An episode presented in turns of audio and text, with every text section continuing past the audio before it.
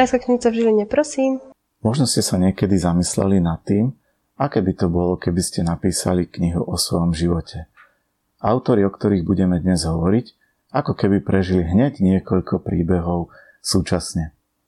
No a keďže to napísali takým putavým spôsobom, sú obľúbení vlastne dodnes.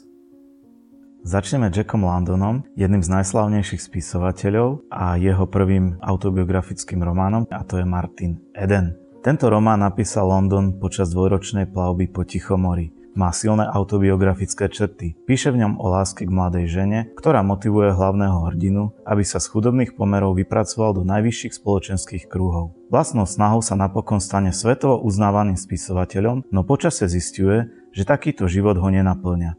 Nedokáže žiť medzi spoločenskou smotánkou, no zároveň sa už nechce vrátiť medzi chudobných a tak radšej volí dobrovoľný odchod. Druhý Londonov taký známy autobiografický román je Démon alkohol. V originálnom názve John Berleycorn, alebo Majster alkohol, alebo v češtine Pamäti pijákovi. Prostredníctvom hlavnej postavy Johna Berleycorna vyrozpráva mrazivý osobný príbeh o tom, ako sa z bežného človeka stane ťažký alkoholik.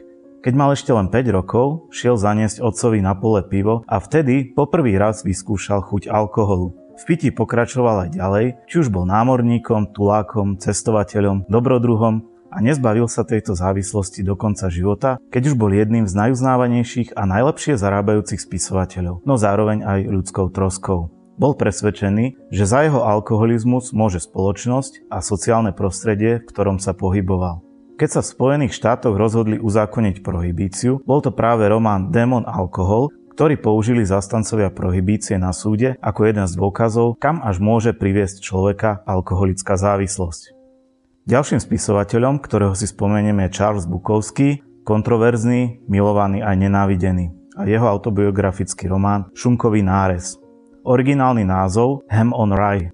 Názvom románu autor odkazuje na typickú americkú školskú stravu chudobných, raj, čiže žito alebo žitné pečivo a názov románu je zároveň slovnou hračkou s narážkou na opilectvo, raj, čiže žito, plodina, z ktorej sa páli alkohol.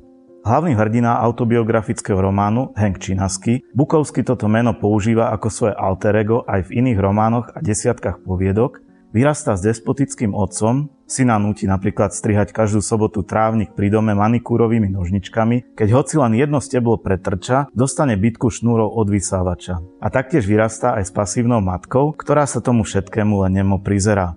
Hank je outsider, nerozumie si so spolužiakmi ani s učiteľmi, stránia sa ho dievčatá. Isté obdobie nachádza útechu v športe a v školských bitkách, neskôr tieto aktivity vymení za alkohol. Zo štúdia žurnalistiky odchádza po dvoch semestroch, manuálna práca ho nebaví. Jediné, po čom túži, je život v maličkej miestnosti, v samote medzi knihami. Roman je akousi drsnejšou verziou slávneho Selingerovho diela Kto chytá v žite. Krátka ukážka z tohto diela? Citujem. Problém bol v tom, že ste si neustále museli vyberať medzi jedným nešťastím a nešťastím druhým, nehľadiac na to, čo ste si vybrali, odkrajovali z vás po väčších kúskoch, až pokiaľ z vás nič nezostalo. A v 25 väčšina ľudí skončila. Celý ten prekliatý národ bodcov riadiacich auta, jediacich, robiacich deti, robiacich všetko tým najhorším spôsobom, ako je napríklad hlasovanie za prezidentského kandidáta, ktorý im naviac pripomína ich samých.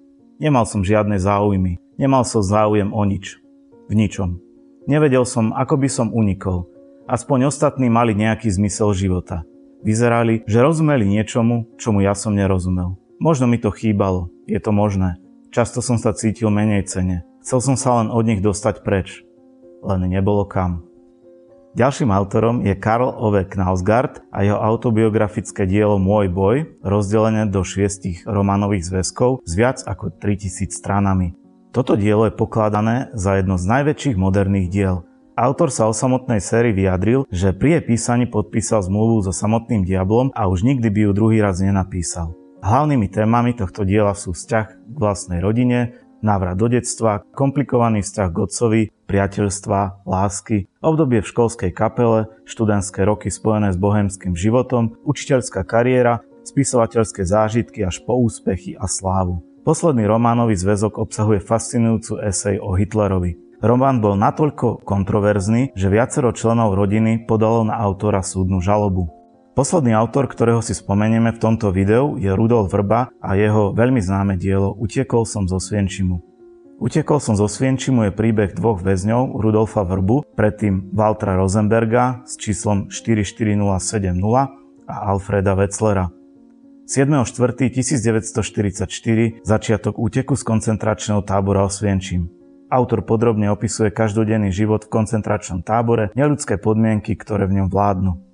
Vrba pracuje v tábore ako pomocný robotník pri stavbe barakov, pracuje v bloku Kanada, kde triedi šatstvo a potraviny, neskôr robí zapisovateľa, vďaka čomu mám veľmi dobrý prehľad o mašinérii, ktorá vládne v tábore.